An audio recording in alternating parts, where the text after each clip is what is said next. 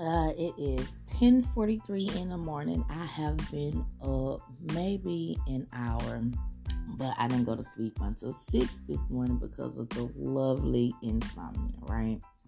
So, how many people are like that? When your mind just be up for no reason, but your body's like, lay the fuck down. That was me last night. Thinking about every possible thing that I could think about. Not in like a, a down or depressed kind of way, just you know, dinner was good tonight. Oh, bitch, you didn't cook dinner. You had leftovers. Those leftovers was good tonight. Keaton's so upset about his hair. He doesn't like bread. Just. so I got to scrolling on social media thinking, like, maybe if I scroll a little bit, you know, my eyes will get a little tired. Next thing you know, it's five something in the fucking morning. So, yeah. Shout out to Insomnia. You know, that bitch is a motherfucker. So we're having a late wake and bake in hopes of a nap before work and fumes, you know, fumes, you know, running off of them. Hmm. But how did y'all sleep last night?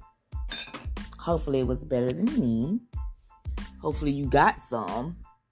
And hopefully it was restful. That's another thing I've been going through lately.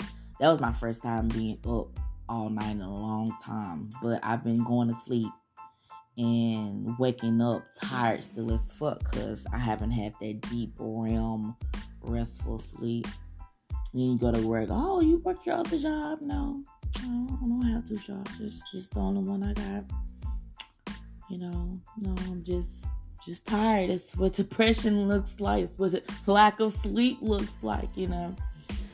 So I gotta find a way to fix that. I have been feeling for some nice deep REM sleep. Uh, do y'all get the right amount of sleep you're supposed to at night? If you do, tell me how. So I can be with you, you know. Stoney's once.